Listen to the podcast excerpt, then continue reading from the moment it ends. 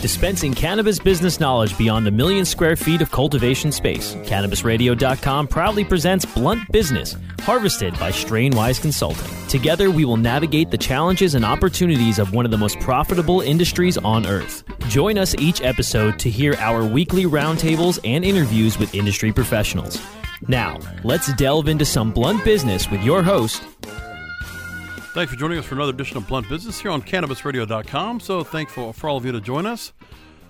Well known cannabis brands are doing things right from a marketing perspective. According to LaSalle Works on a recent report on how cannabis branding has changed, cannabis brands are now more multifaceted than they used to be, with entire lifestyles attached to their products.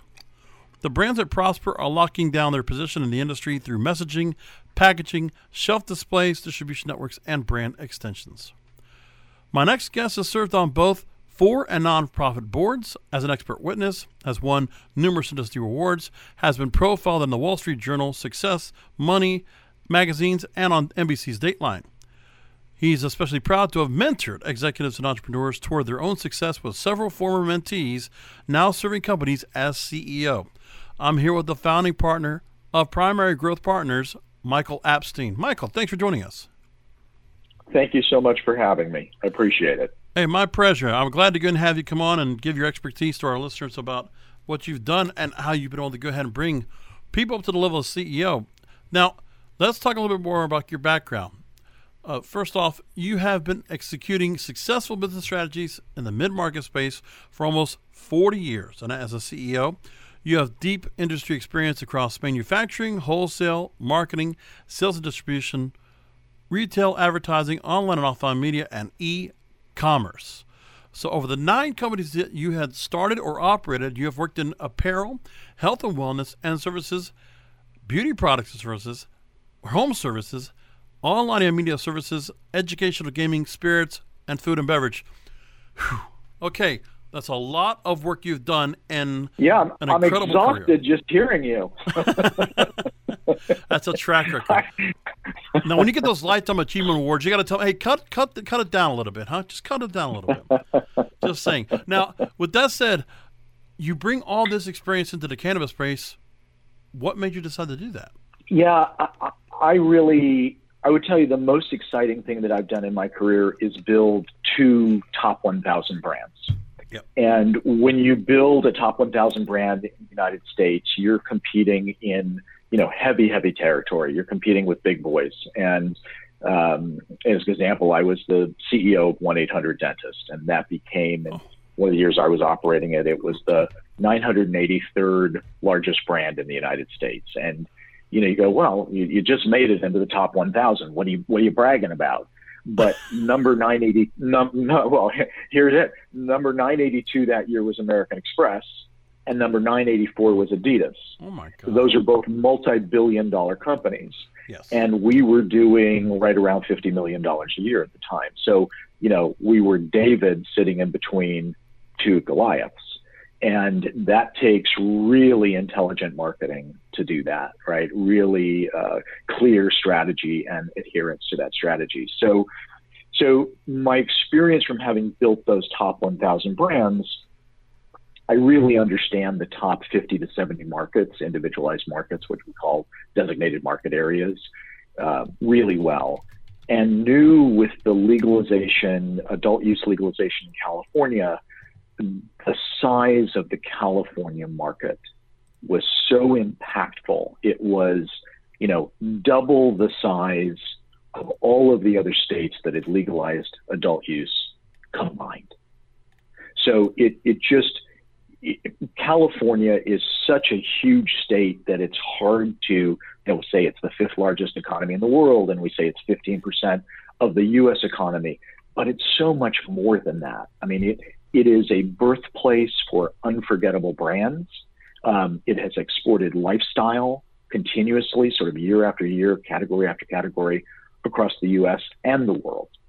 So this is a spot where cannabis is going to be the epicenter.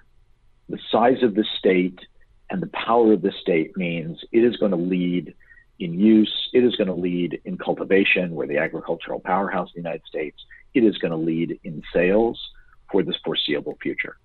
And just understanding this market the way that I did, I said, you know, here's an opportunity to really find cannabis brands in California that are going to help define the market. And um, my background in health and wellness, uh, having started a lot of health and wellness companies, I understood that cannabis and the various products associated with cannabis really should be positioned as health and wellness products, not as you know, not in the sin category with tobacco and spirits, et cetera. It's got so much benefit in terms of its applications for people um, in so many different ways that the combination of those two, I said, yeah, this is this is a space to get into, and really grow some exciting brands and really help consumers by the delivery of incredible products.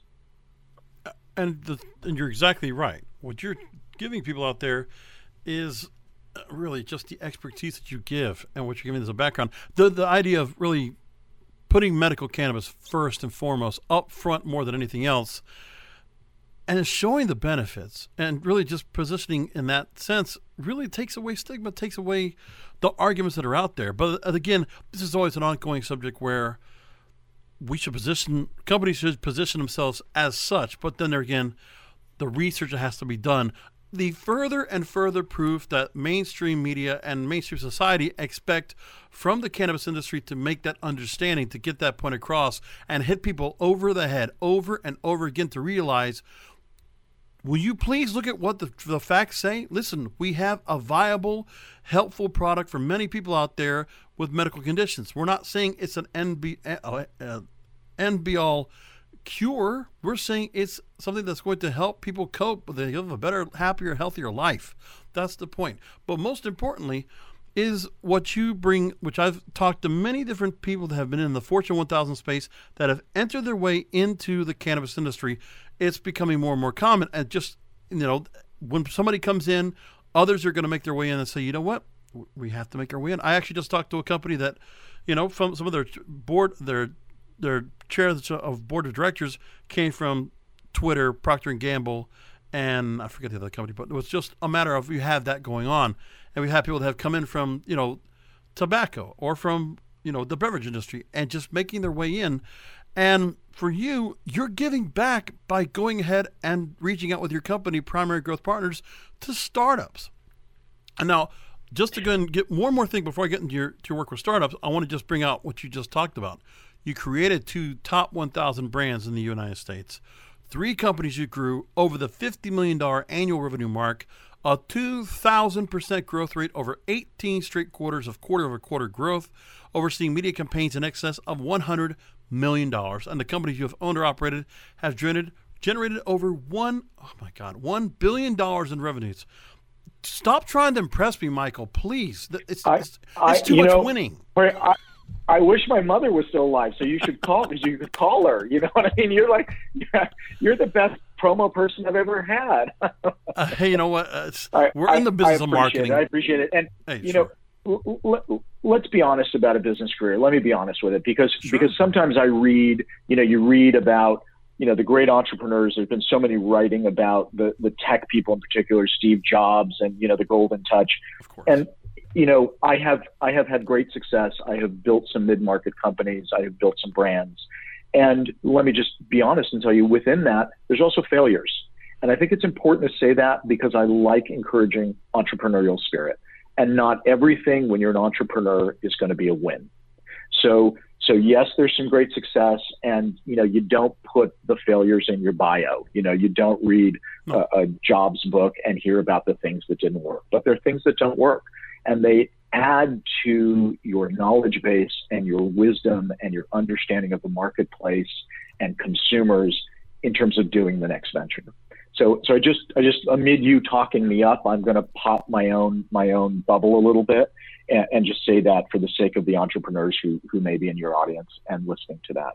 And further to that point, you know, that's that's the reason behind PGP. We really want to support entrepreneurs in the cannabis space. We we do work with startups. We do work with early stage companies. We work with emerging companies as well. So it's not just startups. But what we know is that entrepreneurs are the lifeblood of almost every industry. So when you talk about the big players coming into cannabis, and, and, they are, you know, we know big beer is invested and big tobacco is invested and big pharma is looking at it and other big companies are going to come in, right? They're, they're, they're looking at it. It's a nascent industry. It's, it's going to, you know, 50 billion, 100 billion dollar a year industry are the kind of projections that are being thrown at it. And so all of those big Fortune 100 companies that are in consumer packaged goods are saying, Hey, should we get into this space or they've already got a toehold in it? No, what I know having go ahead. I'm sorry. Go yeah, ahead. I was just saying what I, what I know having sold I've sold companies to those Fortune 100 companies. I've sold my you know companies to them previously, and what I know is those big companies at those big companies innovation is dead. They don't typically invest or invent new products or new ways to use products or you know uh, different combinations of products, and so the new and exciting uses of cannabis, um, whether it's topical applications that are CBD heavy, or whether it's new ways to ingest it, or whether it's a particular blend that's going to do particular good for this particular issue, that is going to come from startups and early stage entrepreneurs. And so those companies, those early stage companies, are essential for a nascent industry to continue to grow it. They're essential to bring in different consumer groups. There's there's not enough. I look at you know a lot of cannabis, a lot of the adult use space is focused on 21 to 35 year old men and brands for 21 to 35 year old men. And I think women are underserved in terms of cannabis related products. Uh, the 50 plus demographic market is underserved in terms of uh, cannabis products. So there's, you know, that's going to come from entrepreneurialism in the space. That's what we're excited about. Um, and, now, and I, Michael, and let me just as a result, real quick, yeah, because there's a sure. few things I want to unpack from what you just said. Now, first of all, okay. getting back to the idea of innovation, that those that are coming into invest or that are coming into the space, yes, they're not looking, they're not inspired to get into innovate. They want to be able to go ahead and say, listen, okay, you got a great product here, you have a great widget. We want to come in now and we want to make it better and we want to go ahead and get it to market and get it out there and make as much profit as possible. Which is one of the part of things I would think. The other part is is that yes, you would not go ahead and come onto this show and talk about your flaws. But those flaws, whichever they might are, they don't weigh to the successes that you had. And when you are going to talk about those, that would be to your clients. Those would be to the people that you're helping in startup uh, in the startup world that need to understand. Listen, when you're coming in here and you're going to get 15, 20, 30, 40, 100 million dollars worth of funding and you're expected to go ahead and take care of these these these founders to come in here and help with that funding and make sure you make the most of it and do not uh, do not you know just, just spend it all frivolously. You have to understand you know where your place is and to not make the wrong mistakes take and heed the advice that you're giving to these people. You know, don't just think that, oh, because I'm here, I'm going to just make you and just go at the top. You have to go ahead and be well rounded in what you're doing.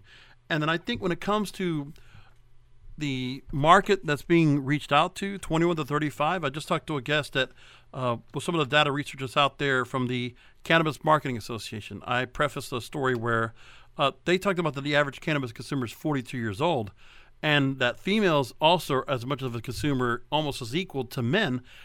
And I think what's happening is I think that's where the luxury brands are going on out there to create stylish, slick, sleek products, whether it's vape pens or particular uh, flowers or you know edibles, things like that, to make it much more visible and much more the exposure to make it so that it's much more viable for women to go ahead and consume as well to make it where it just it's almost like you know designer uh, clothes or designer uh, accessories you want to have that same kind of sense yeah, I, and I think it goes deeper than um, packaging and design. I think it goes to really thinking through what are the issues that women are going to want to use cannabis related products for. Right. You know, I, I don't think it's just a matter of repackaging existing product in in you know in sleeker or designer oriented or whatever it is. I think it's really thinking through what are the what are the needs and what are the potential uses and developing the right product first. And then certainly marketing tells us there's particular ways to package things or et cetera for, for different demographic audiences. So that, then we do that. But I, I think it starts at the root of what are the issues that can be addressed here? What are the needs of the marketplace? You know, what's the problem? What's the solution? Very, very typical sort of product generation. Um, and and you know those those are clear when we look at the marketplace, and there's some phenomenal applications of both purely CBD, CBD THC products for women. Um, also, again, for 50 plus. Those are those are two segments that um, we're really interested in, in, in. addition to what we call the connoisseur, you know, we think there's a always going to be an ongoing connoisseur market that that you know regular user, that daily user who's who's looking for unique experiences on the adult use or recreational cannabis side. So um, there's there's you know there's clear segments, and there is, from my point of view, an underwhelming amount of product that's addressing some of those segments. Now, one of the other things I also think about, and this is just a theory of my own, I don't want to put any words in your mouth, but I've tried to get the idea with that there are certain companies that try to re- identify themselves by certain causes, social, uh, maybe not, not uh, social and cultural causes. So, of course, the new you know buzzwords that are out there of inclusivity and social uh, social diver- diversity and inclusion.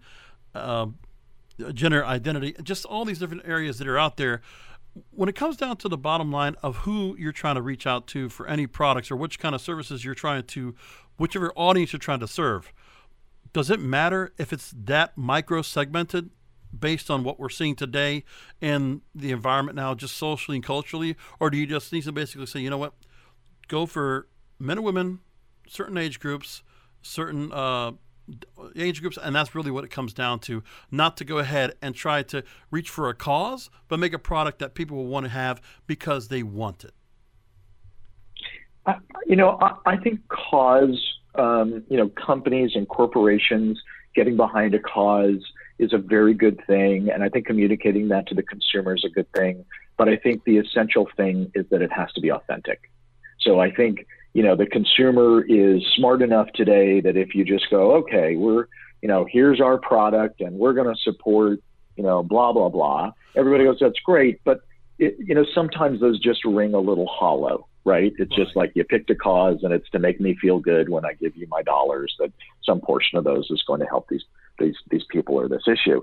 And I think it's got to be authentic. So, you know, that it, it, it's a piece of the branding equation and authenticity today of you know the visual narrative and the verbal narrative is so essential. You know people want to really understand who's behind this and why are they behind it what are they doing how are they doing it. If you're going to have a cause boy it better really be tied in that way i think. Otherwise it's fairly meaningless.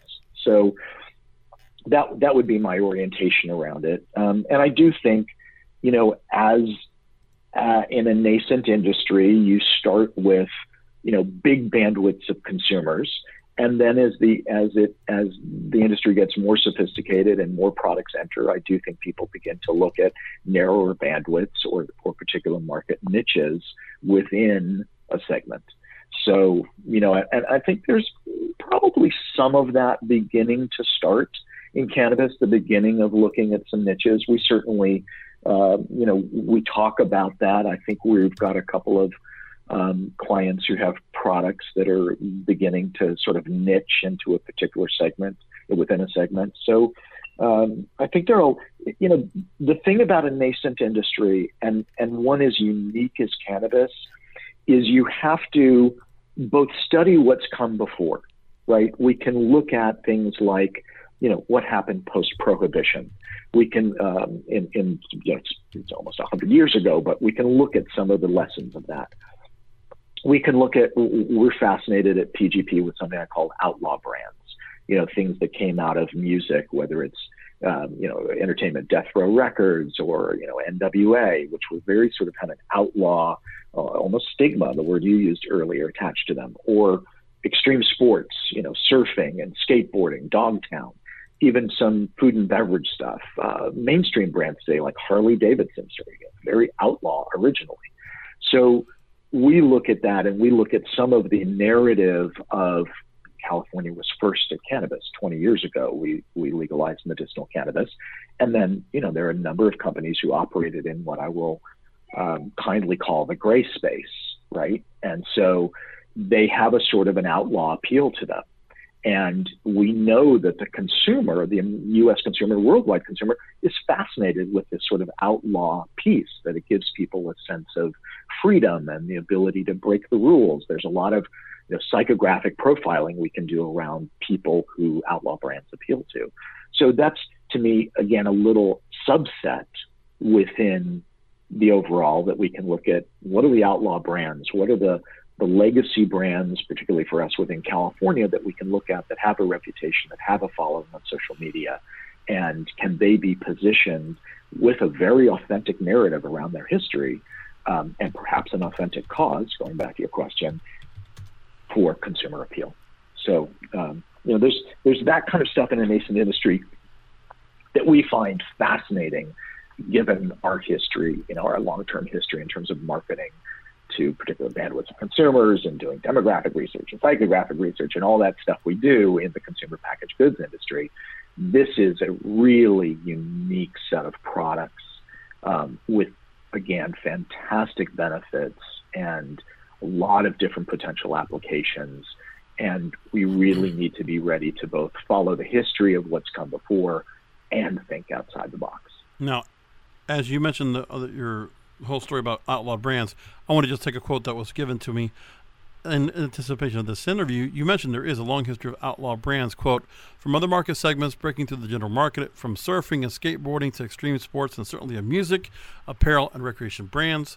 And that you expect several outlaw brands from the industry. The companies that built a brand following prior to legalization and have now entered the licensed marketplace. They will make the move to the general market. So with that said, I want to go ahead and talk more about branding.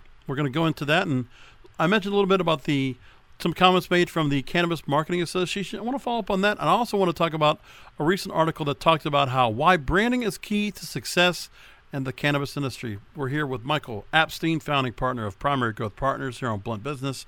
Back with more questions in just a moment. Rolling into some sponsors, but we'll be right back with more Blunt Business. Hey, take a look at this. They're selling smart pots. They have pot that can make you smart? Where is it? Not that kind of pot. Smart pots are the best aeration container to grow your plants. Check this out. This is the original fabric container for faster producing, healthier plants. They're made with a superior fabric that delivers high yields. Plus, smart pots are reusable and sustainable, so you can use them over and over again, no matter if you use them indoor or outdoor. That's very smart, but how good are they for the environment? Smart pots are BPA free and lead free, so you'll always be able to ensure a pure, clean grow, and they're 100% made in the U.S. Over 28 million smart pots have already been sold, so it seems like a smart investment. Look for smart pots in close to 2,000 garden centers throughout North America and ask for the original fabric container. Find a store near you or order yours online at smartpots.com.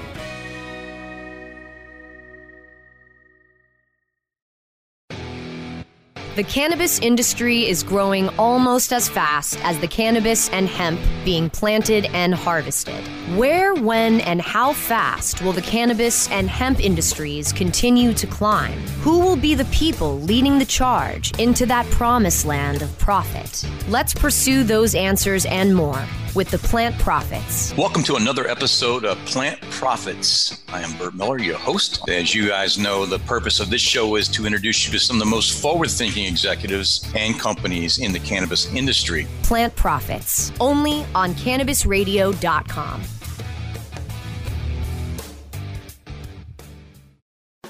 Elevate your everyday with that Shoogies feeling, with the sweet taste of Shoogies.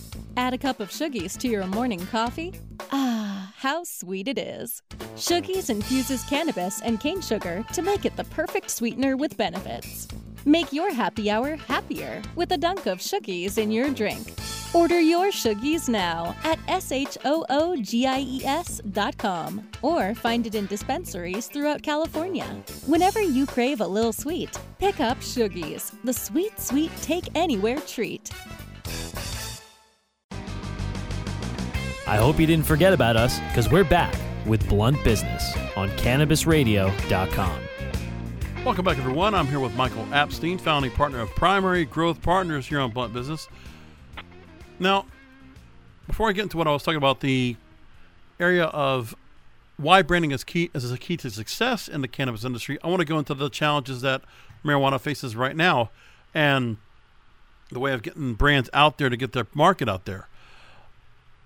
So, there was a question asked to Lisa Buffo, who founded the Cannabis Marketing Association, and was asked what types of consumers are cannabis brands targeting nowadays? Are certain products being pushed on certain demos? We talked about that earlier.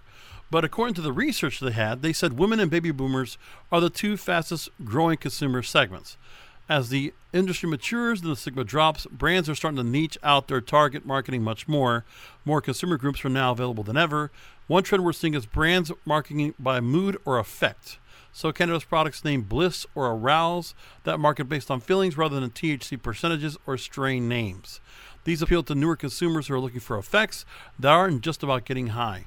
With that said, is there a target into how, you know, the kind of emotions or kind of feelings a consumer might have, and the fact that you're going that maybe that the older demographic going to baby boomers and women, and as we mentioned earlier, having an older demographic, that we need to go backwards and make sure that the older generations, the one that might have grown up on it, they need to get themselves removed the stigma so that the next generations and for those you know, that are looking to legalize, they'll see the effect and say, you know what, it's not just some random stoner that's looking at, at consuming cannabis or trying to get a medical marijuana card. No, real people, families, uh, you know, business owners, uh, everyday people. And maybe it's time to not look at the stigma and eliminate it. Yeah, I, I think you're right. I mean, I think stigma is something that gets released over time, right? I mean, we don't we, you know, anything that you think about in, in, you know, Western society that or any society that's been stigmatized, stigmas don't typically get lifted, you know, uh, at a, at a rapid pace, yeah. right? They, they, they get released over time. So that, that's what's happening in cannabis currently. I mean, we see it. And, you know, I think there's fairly widespread expectation that the federal government will, you know, address rescheduling cannabis from Schedule One, you know, likely sometime shortly after the 2020 election, almost yeah. no matter who uh, you know occupies the White House. And there's you know certainly movement on bills federally. You know a lot of significant bills that are moving their way through the House and the Senate, um, and and expectation that those will pass. And and and we have significantly significant bills also moving through in California that sort of protect California businesses and banks and so forth, um, short of changes federally. So all of that is is destigmatizing. Um, and you know, for me, there, there, it's interesting because I, I, I don't know if you've read it, but and, and you know, the NYU study to me of the 50 plus market is one of the definitive studies that's been done, both in its size and and the caliber of work that was done. And that NYU study said that it, it broke the 50 plus market eh, as it should be into two segments, right? 50 to 64, and then 65 plus. plus and usage of cannabis products for 50 to 64 has doubled over the last 10 years. And you go, wow. And then you read the fine print and you say, see that it's still only 9% of that overall demographic. The numbers are even more surprising for 65 plus, which is that there's a 700% increase in use of cannabis related products over the last decade in that 65 plus group. So seven times increase. And then you read the fine print again, and it's under 3%, 2.9% of that overall demographic. So yes, usage or uh, you know uh, openness to product or uh, the applications being appealing is growing, but it's still that marketplace is still significantly underserved. So you know, there, there, it's it's improving, but there are specific needs that I think ought to be addressed. The, the second part of your question, and you know, it had a lot of pieces, so I'm also I'm unpacking a little bit. You know, my experience in business makes me concerned about claims. So what I know when you know brands put you know those kind of bliss um, you know, there's a fine line between in in marketing what's called advertising puffery right. and the ability to say, you know, this product is great. You know, that's called puffery, right? You're sort of adding an opinion. You know, uh, this product relieves headaches. That's a claim. Which I actually right? and, I, and I, appreciate that because now with the FDA, working on trying to do the implementation of the hemp bill, that's one of the exact things they're trying to target. Sure, sure. So, and not only the FDA will get involved in this, it could cross over into the FTC. So, you know, those kinds of issues I think have yet to be ironed out with cannabis. Typically, if you're going to make what's called a claim, you know, you've got to have had a serious study. You know, you've got either got to have a double blind, you know, sizable that that really scientific stuff, or there's also called the genericness rule, which is if you are basing it, you know, if I make a new aspirin and I follow every ingredient that's in that aspirin that Bayer did, then I can just point to Bayer's study and say my product's identical to them. It's generic to their product. So all of the studies that Bayer already did and paid for apply to my product too. And I sort of don't have to prove it with my own study. But those kinds of things we don't have yet in cannabis because, of course, testing um, you know, scientific research has not been allowed on a widespread basis up to now. We've got a lot of people jumping in, you know, universities, number of prestigious universities across the country. Here in Los Angeles, you know, UCLA has opened up a cannabis initiative that's led by some very impressive people doing some phenomenal research about its medicinal applications. So we're headed down that road, but in the meantime, you know, I would caution certainly any PGP client about the claims area and finding that line between, as I say, puffery, you know, I think, and and a real claim on package. So that's that's an issue that I think is still a little gray for this industry. Again, goes to the nascentness of the industry or the nascency of the industry. And just to give uh, folks a little context, if you're looking to go and uh, learn more about the NYU study, NYU study that Michael just referred to, make sure to go and take a look for the study that's from the NYU School of Medicine and the Center for Drug Use and HIV HCV Research at NYU's Rory Meyers College of Nursing. It's also been published in the online journal of drug and alcohol dependence. And it was built on an earlier addiction study by the same researchers. So, uh, just to give that out there, if you want to do a Google search for that. Let me go ahead and move along and segue into why branding is key to success in the cannabis industry. It's a recent article from Media Post. And they said this quote, digital platforms, specifically advertisers, are reluctant to work with cannabis because of legal uncertainty and social stigma. We mentioned that earlier. Many of these platforms operate at a national level, and any media dollars exchanged are typically regulated nationally. Social acceptance of the industry is still not completely widespread either. Many platforms fear backlash from current or future clients. Along with these problems, competition grows more intense by the day, Bigger, more established corporate entities like Anheuser-Busch, InBev, Molson Coors, and Heineken are seeking inroads into the industry. Still, newer shots, newer companies will have a shot against these Goliaths. How? The industry is still so new that anything could happen. But building a strong brand is the only way to survive.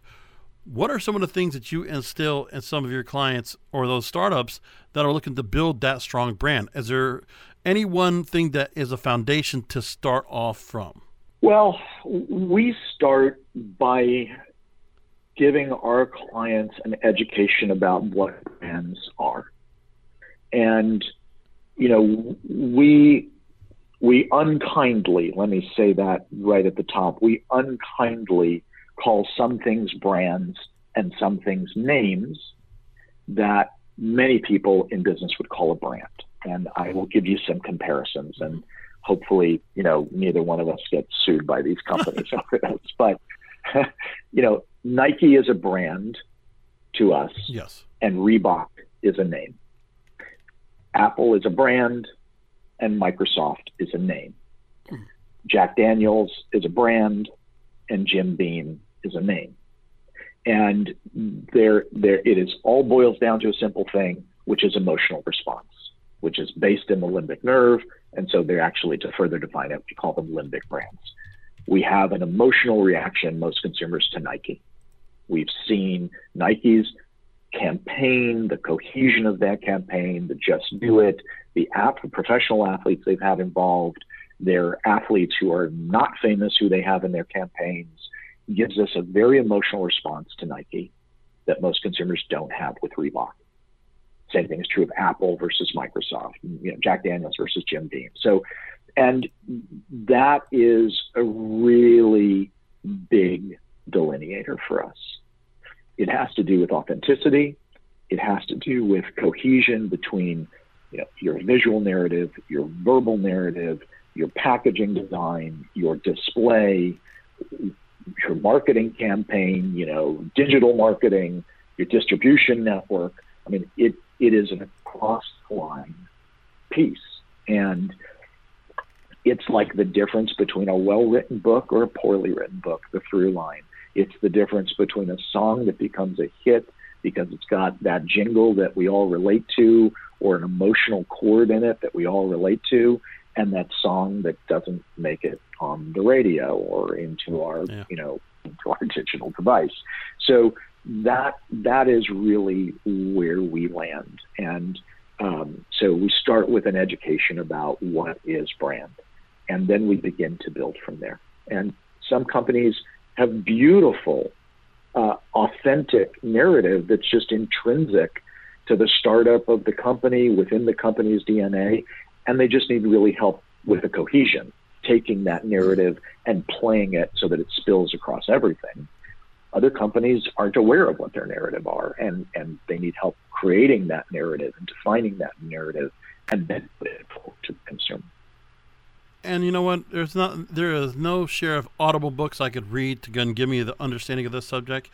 And I also just think of the fact that uh, for those out there, I mean, having that strong brand offers the opportunity for those to for, for people to go ahead and buy your product. Not only that, for people that want to advertise with you or work with you, because brands, I would imagine that is it sells itself. That's really why you create it. Well, it yeah, I mean, brands really, at the end of the day, brands make a promise, mm-hmm. right? And then the company either delivers on that promise or they don't. That's again where we go to authentic versus not authentic. And typically, I think the promise of a brand is fairly simple. It either it either makes me feel good or okay as I am, sort of acceptance, or improvement makes a difference in my life. I mean, you know, I'm really generalizing here, but you know, generally we're going to go into one of those two categories: okay as I am, or improves me, one or the other. So, you know, either the Nike shoes are comfortable, or they get me to go run more. Right? It's a, that kind of that kind of thing. So, and brands have to be able to deliver on that promise, that purpose. They have to be able to fulfill that purpose. When they do that, then they really, you know, they create connection right? The connection connection between two people using it. You know, and you and I might sit down to lunch together, and you pull out your phone, and uh, oh, you got the 11. Yeah. How do you like the new camera? right? I mean, that's connection. So, so you know, and so that's that's where you start really just mushrooming a brand. And you know, Apple is an example that's been wildly successful at that. Well, if I was making sixty-four dollars a month on a phone, leasing it from whichever company, or you know, charging over a thousand dollars for it, I'd be happy to. Just saying. Sure, sure. So, so, and and and going to value then, going to value, and I'm and I'm speaking in two weeks in San Francisco at the Conner Global event, and one of the, I'm on a panel that's called the value of branding. Yeah. And you know, going to value to me, we look at you know intellectual property when when you go to you know you're talking about sales of these companies or building value in these companies and bigger companies acquiring smaller companies we're talking about intellectual property. And the intellectual property hierarchy of value goes like this you know patents or patent applicable you know that's sort of the highest level. And second is brand and the trademarks associated with brand. You know third probably becomes you know compelling, authentic narrative, you know, cohesively across the entire brand. Yeah. And third becomes, you know, uniquely different. Fourth becomes uniquely differentiated product. So, you know, in terms of when you go to the business side of the equation, separate from the consumer response, you also get that in, in the business hmm. community. The companies are responding to brand and the value of the trademark when that's been uh, built in a way that creates this connection with consumers. I want to talk more in the area of branding in terms of packaging, which is always the one thing that I always kind of relate one to the other. I want to ask you about something that's going on in the news and kind of relate this into our conversation. I'm here once again with Michael Apstein, founding partner of Primary Growth Partners here on Blunt Business. Back with final questions after this. Rolling into some sponsors, but we'll be right back with more Blunt Business. It's time to Hemp Present. I am going to titillate your audio orifices with weekly radio rendezvous with some of the premier movers, shakers, and history makers of the cannabis community. Radio resident Hempo sapien Vivian McPeak. I will be putting out a call to action on issues of the day and putting your interest under the big lights as I provide cannabis commentary and weekly interviews that go straight for the nugular. Marijuana! Hemp Present, only on Cannabis Radio.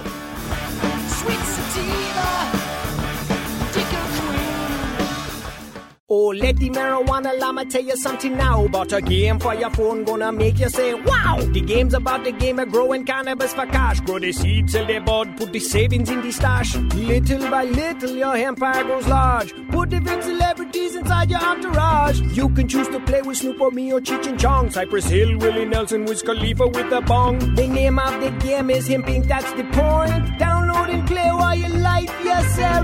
Joint. The business of cannabis should be no crime. Hemp Inc. is even hot proved by the man who run high times. Oh yeah? Get it on Android and I and iOS today. Marijuana Llama out. Got to tend to me own crops, you know. Money don't make itself. Hemp Inc. Let me welcome Nick Hexum from 311. We've never heard things like your music when it first came out. It's like to mix the reggae with the punk and all of that together was just such an unusual sound and, and we loved it. We realized we're not going to copy what's on the radio. At the time, it was all grunge at, that was on the radio. And I said, let's just stick to what we know and wait for culture to come around to us. Hey, it's Nick Hexum from 311, and you're listening to Cannabis Confidential with Dr. Dina on CannabisRadio.com.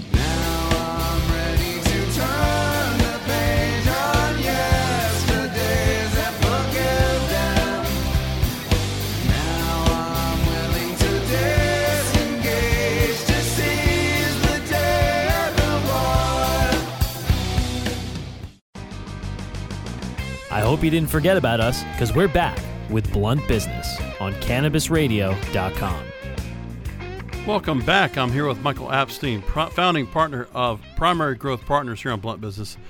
Weed Maps reported that the U.S. Center for Disease Control and Prevention, CDC, reported that a mysterious vaping related outbreak has caused serious respiratory, respiratory illnesses in 530 people, including eight deaths. We've heard this story.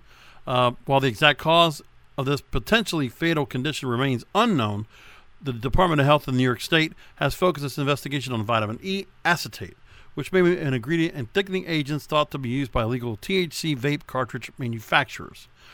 Vape, cannabis vape cartridges have become wildly popular in states with adult use, spurring underground dealers to capitalize on this growing market by producing unregulated street level THC cartridges that are believed to be the crux of the crisis.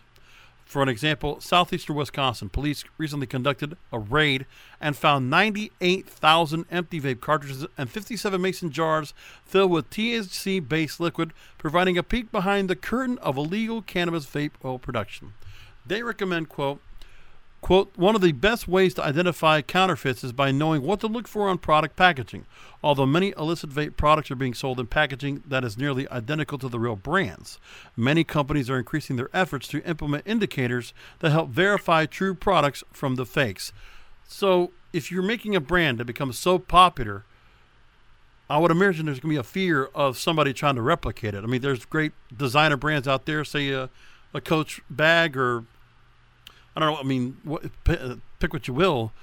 If somebody's going to try to put a knockoff out there, I mean, what's any concerns of protecting yourself if you're creating a brand that becomes something that wants to be mocked and recreated? You know, I, I, I think this is the the and, and let, let, me start with this. Let me let me just first say, um, I, I, think actually since since that that Weed Maps quote, I, I actually think there have been more deaths. Yeah.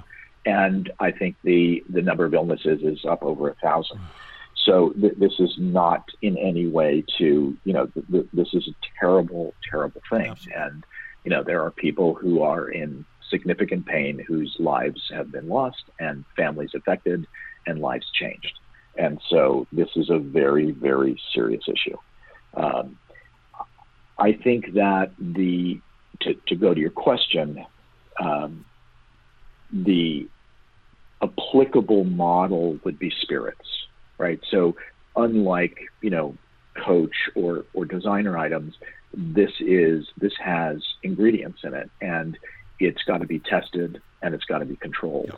And the legal product that's at market um, has done that, right? That is that comes from companies that are licensed, whether they are growers, cultivators, distribution companies, uh, manufacturing companies, and same thing with retailers, the licensed dispensaries. And so there is an illicit market out there that is both producing product and growing product and, and retailers, dispensaries that are illegal. And so we have to do a better job on all ends of the equation. And so what that what I mean in terms of identifying the difference between those. And that I think comes from government agencies. I think it comes from private business. It comes from the cannabis businesses themselves. And I think it comes from the consumer. I think you know the consumer has got to educate themselves, and the industry's got to educate the consumer. The government's got to educate the consumer. I just saw in West Hollywood or Hollywood the other day big billboards that were up about uh, educating the consumer about make sure it's licensed, make sure it's a legal dispensary. Here's how to check. Here's the questions right. to ask. Educating the consumer about that. And and again, it goes to the nascency of the industry. But I don't think as the industry matures that you're going to sort of get you know, if you and I went walking in New York City down Fifth Avenue, we're going to get offered a slew of designer handbags, right, for 10 bucks or 20 bucks or 30 bucks or whatever they charge now versus the hundreds or thousands of dollars they're going to charge for that in, in store. And we know those are knockoffs and we know those are ripoffs when we're buying them. We don't have that with, with spirits or beer or wine in this country. We've got a very well regulated industry that comes from both the government and from industry associations and from the businesses themselves. And that is uh, absolutely where cannabis has to head. So, um, you know, this is a this is a terrible crime that's been done, yeah. um, and I think it is a clarion call for uh, all three parties involved. I think it's a clarion call for consumers. It's a clarion call for cannabis companies, and it's a clarion call for the government, for the government agencies. So um, the the only positive that will come out of this is the education and the change, and and frankly, it's needed. You know, the the remaining segments of the illicit market have to go away. They just have to go away. Agreed. Uh, there's no there's no room for it in, in this industry, especially because this is a case where the product did such bad things yeah and the product properly regulated, properly grown, and manufactured and tested can do such great things. Absolutely agree. Very well said. Let me direct some uh, our listeners right now over to wearepgp.com. That's the website for Primary Growth Partners. For those that I draw over to that website, uh, what are some of the things that you would want to, if they come to you? Obviously, you're working with startups and you're also able to speak to investors. Um, Talk to me a little bit what's the inside of right now, what you're working on, and who you'd like to hear from that come to your website. Yeah, we're we we we're really boutique. Let me be clear about that. We we take on a very limited number of cannabis enterprises as clients on an annual basis. Literally, you know, like a handful, right. four or five clients a year, um, and we're really looking for unique opportunities. We look for products that are really differentiated we look for you know market niches where uh, a brand can be built. Um, so we're you know as I've said in this conversation, we've got uh, a really interesting 50 plus um, demographic brand in development um, that's uh, we're, we're super excited about. Not at market yet.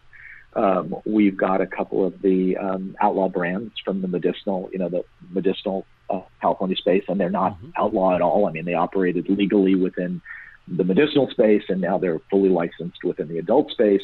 But they have that, you know, they were um, they've been around a long time, so they have some of that outlaw appeal. We've got a couple of those with really great product.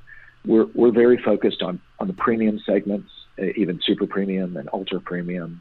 Um, so you know, there's a mix of things, and and then just, just some every once in a while we see a technology play. Generally, we're a little small for some tech stuff, but every once in a while we see a tech sort of product related to the industry that we think is is really inter- interesting, and we have the right uh, client relationships and investor relationships to help a company like that grow too. It, it's not our uh, we do those rarely, uh, because we don't have a deep science team, but uh, we will look at some tech things that are sort of innovation breakthroughs in a in a um, category within the segment. So we're we're we're we're I would call us specialized. Um, and really looking for unique things. And we really focus on the things we do well. We're very focused on strategy, obviously branding and marketing. Um, we're also focused on legal compliance and financial compliance and um, really operational readiness and consistency is what that all falls under. And we have a, a team that's, you know, got a lot of expertise across those uh, across those fronts. Michael Apstein, again, uh, founding partner of Primary Growth Partners. I really appreciate you making time to join us. Thanks for your knowledge. And by the way, I don't know how much that would have charged by the hour just to get that information, but I'm glad you decided to take a little more than a half hour to talk to me about it. Uh, again, we are pgp.com is the website. So, Michael, thank you again for being on with us. I uh, really appreciate it. And let's definitely keep in touch. Let's uh, look at getting back online and uh, doing this again. I would I would really enjoy that. Thank you so much. I've really enjoyed our time My together. pleasure. So, listeners, again, we are pgp.com. Make sure to go and check out the website. And as I close the program, another edition of Blunt Businesses through the door.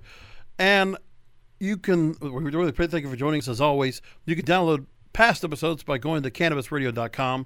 Subscribe to the show on Apple Podcasts, Google Podcasts, Stitcher, Spreaker, Spotify, and iHeartRadio. Make sure to rate and review on Apple Podcasts because we could really use it. We really appreciate it, and we hope you do. And until next time, thanks for listening.